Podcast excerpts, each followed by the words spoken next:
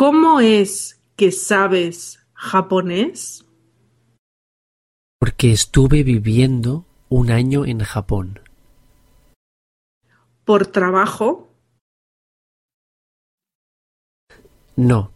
Después de la universidad me tomé un año sabático y me fui a Japón.